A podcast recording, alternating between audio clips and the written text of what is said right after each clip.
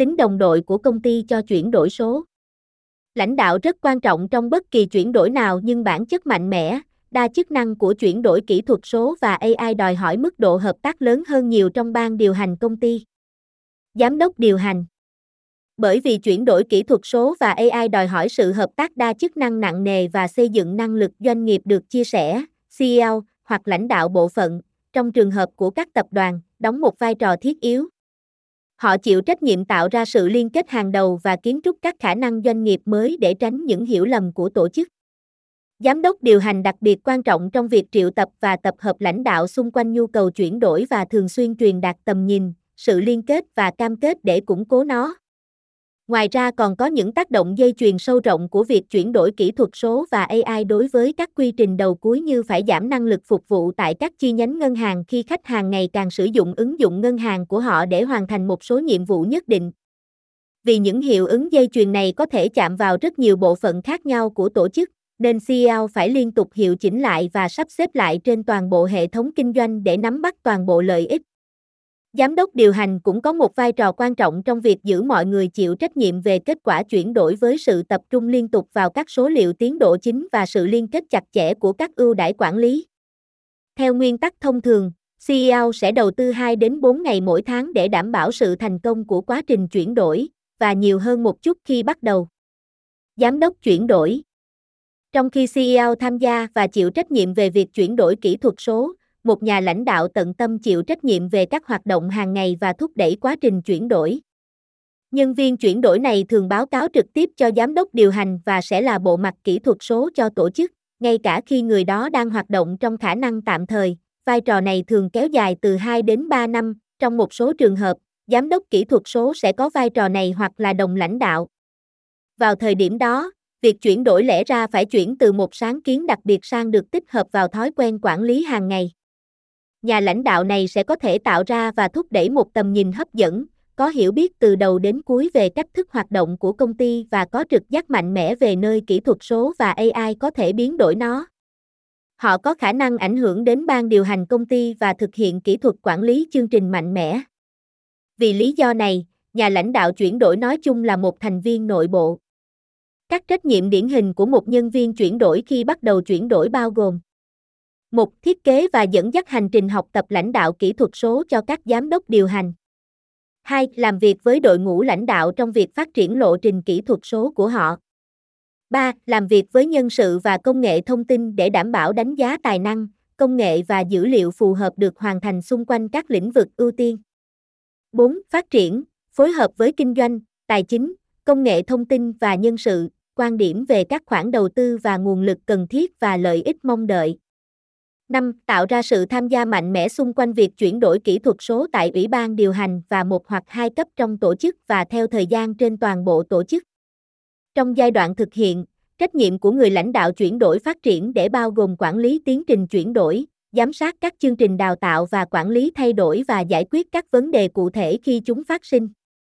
Giám đốc công nghệ, giám đốc thông tin và giám đốc dữ liệu, Ba vai trò liên quan đến công nghệ này có thể tồn tại hoặc không tồn tại trong tổ chức của bạn. Một số công ty có cả ba. Những người khác có thể kết hợp hai hoặc tất cả chúng thành một vai trò duy nhất. Điều này khác nhau và nó thường phụ thuộc vào bộ kỹ năng của các cá nhân. Giám đốc thông tin thường tập trung vào việc cải thiện hoạt động bên trong của công ty bằng công nghệ. Họ giám sát các hệ thống cốt lõi và cơ sở hạ tầng công nghệ của công ty. CEO cung cấp hướng dẫn kiến trúc quan trọng và đóng vai trò lãnh đạo trong việc xác định, phát triển kiến trúc đám mây trạng thái đích. Giám đốc công nghệ thường làm việc để cải thiện các dịch vụ của khách hàng bằng công nghệ. Họ giám sát các ứng dụng chạm trực tiếp vào khách hàng như ATM ngân hàng hoặc các ứng dụng phần mềm trong xe hơi.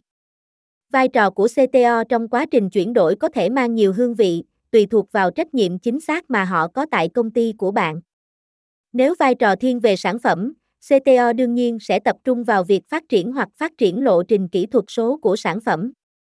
Giám đốc dữ liệu trong một số trường hợp đóng vai trò là đồng lãnh đạo của quá trình chuyển đổi và thường tạo ra trải nghiệm kỹ thuật số mới cho khách hàng hoặc người dùng nội bộ. CGO sẽ đóng vai trò trung tâm trong việc hỗ trợ từng lĩnh vực ưu tiên trong việc xác định kiến trúc của các giải pháp kỹ thuật số được hình dung, xác định phạm vi các yêu cầu tài nguyên để phân phối và giám sát việc phân phối giải pháp kỹ thuật số. Trong quá trình thực hiện, họ giám sát việc cung cấp các giải pháp này và xây dựng các khả năng liên quan. Bạn sẽ thấy một số chồng chéo giữa ba vai trò trên. Tuy nhiên, sự khác biệt chính là CGO mang đến một bộ kỹ năng mới mà CEO hoặc CTO có thể không có. Họ rất thành thạo trong phát triển phần mềm hiện đại và các phương pháp dữ liệu và AI tiên tiến. Họ sống và thở nhanh nhẹn và có thể nhận ra các thực hành nhanh nhẹn tốt. Họ có thể mở rộng phạm vi cung cấp một giải pháp kỹ thuật số phức tạp, xác định số lượng nhóm cần thiết, hỗn hợp tài năng cần thiết, thời lượng và OKR phù hợp. Họ cũng hiểu làm thế nào một ngăn xếp công nghệ hiện đại được kết hợp với nhau. Giám đốc nhân sự CHRO, giám đốc nhân sự, đóng một vai trò quan trọng sớm trong quá trình chuyển đổi để đảm bảo tài năng kỹ thuật số cần thiết và đưa ra các phương pháp quản lý tài năng sẽ giúp phát triển và giữ chân nhân tài kỹ thuật số. Giám đốc tài chính CFO, giám đốc tài chính, giám sát sự phát triển của trường hợp kinh doanh chuyển đổi như được mô tả trước đó trong phần này và theo dõi việc thực hiện giá trị. Ngoài ra, họ sẽ là trung tâm để xem xét lại các phương pháp lập kế hoạch và tài trợ của công ty để làm cho họ nhanh nhẹn hơn. Giám đốc rủi ro Giám đốc rủi ro chịu trách nhiệm kiến trúc cách tuyến phòng thủ thứ nhất và tuyến phòng thủ thứ hai đóng vai trò của chúng trong bối cảnh có nhiều nhóm phát triển nhanh. Họ cũng sẽ cần hiểu cách ứng phó với các rủi ro mới, chẳng hạn như quyền riêng tư dữ liệu và an ninh mạng, mà chuyển đổi kỹ thuật số và AI có thể tạo ra. Lãnh đạo ngành, nghề kinh doanh và chức năng kinh doanh. Các nhà lãnh đạo của các ngành nghề và chức năng kinh doanh ngồi ở cấp giám sát các lĩnh vực kinh doanh quan trọng có khả năng về các lĩnh vực có giá trị cao trên lộ trình kỹ thuật số. Ví dụ, giám đốc tiếp thị có vai trò quan trọng trong việc phát minh cách thu hút khách hàng có thể quan tâm đến sản phẩm hoặc dịch vụ của công ty, cá nhân hóa các ưu đãi và đo lường sự hài lòng của khách hàng gần thời gian thực ở các giai đoạn khác nhau của trải nghiệm trực tuyến của họ. Các nhà lãnh đạo ngành nghề kinh doanh và chức năng kinh doanh cần đóng vai trò tài trợ tích cực trong việc tưởng tượng lại lĩnh vực của họ, cũng như tò mò về việc hiểu nghệ thuật của những điều có thể. Ban giám đốc công ty cần cập nhật những tiến bộ mới nhất mà các doanh nghiệp đang theo dõi, như tài liệu sau đây. AI tạo nội dung cho doanh nghiệp của bạn. Mục lục Chương 1, AI tạo nội dung là gì? Hiểu các nguyên tắc cơ bản của AI tạo nội dung. Khám phá sự khác biệt giữa các mô hình tạo nội dung và phân biệt đối xử. Giới thiệu khái niệm mạng neuron và vai trò của chúng trong AI tạo nội dung. Chương 2, điều gì đằng sau sự cường điệu của AI tạo nội dung? Theo dõi sự phát triển của AI và các giai đoạn khác nhau của nó. Làm sáng tỏ những đột phá dẫn đến sự trỗi dậy của AI tạo nội dung. Xem xét những câu chuyện thành công trong thế giới thực đã thúc đẩy sự cường điệu. Chương 3, lợi ích và ứng dụng của AI tạo nội dung. Khám phá phạm vi ứng dụng đa dạng trong các ngành. Khai thác AI tạo nội dung để tạo nội dung, thiết kế và nghệ thuật. Tận dụng mô hình tạo nội dung để tăng cường và tổng hợp dữ liệu. Chương 4, rủi ro của AI tạo nội dung. Xác định những thách thức tiềm ẩn về đạo đức và pháp lý giải quyết những lo ngại liên quan đến tin siêu giả, thông tin sai lệch và thiên vị. Khám phá cách giảm thiểu rủi ro và thúc đẩy sử dụng có trách nhiệm. Chương 5, sử dụng thực tế của AI tạo nội dung ngày nay. Khám phá các trường hợp sử dụng hiện tại trong tiếp thị, giải trí và hơn thế nữa. Giới thiệu ví dụ về AI tạo nội dung trong ngôn ngữ, hình ảnh và video. Phân tích tác động của AI tạo nội dung đối với sự tham gia của khách hàng. Chương 6, đóng góp của AI tạo nội dung vào giá trị doanh nghiệp. Hiểu cách AI tạo nội dung tăng cường đổi mới và sáng tạo. Phân tích các cơ hội tiết kiệm chi phí thông qua tự động hóa và tối ưu hóa. Giới thiệu các nghiên cứu điển hình về tăng hiệu quả và ROI với AI tổng quát.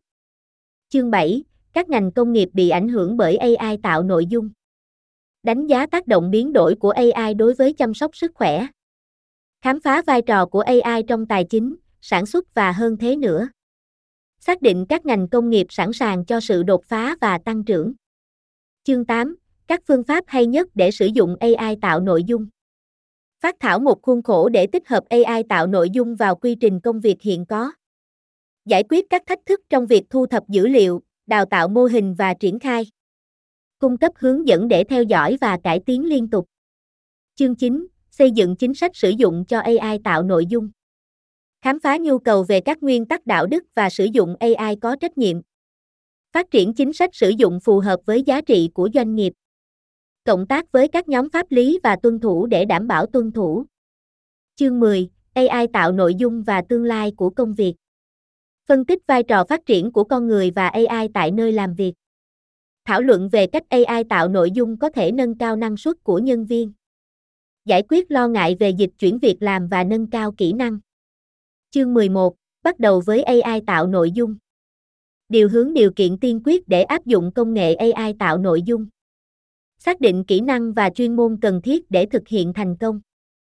Khám phá các tài nguyên và tùy chọn đào tạo để bắt đầu hành trình. Chương 12, kích hoạt AI tạo nội dung, những điều bạn cần biết.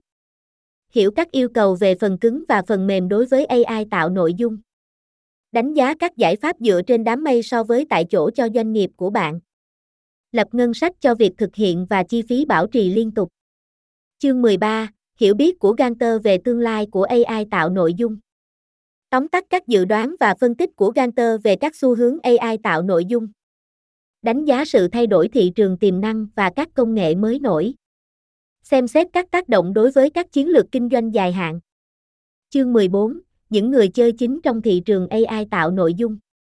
Lập hồ sơ các nhà cung cấp công nghệ lớn và các công ty khởi nghiệp trong không gian AI tạo nội dung. So sánh các dịch vụ, khả năng và định vị thị trường.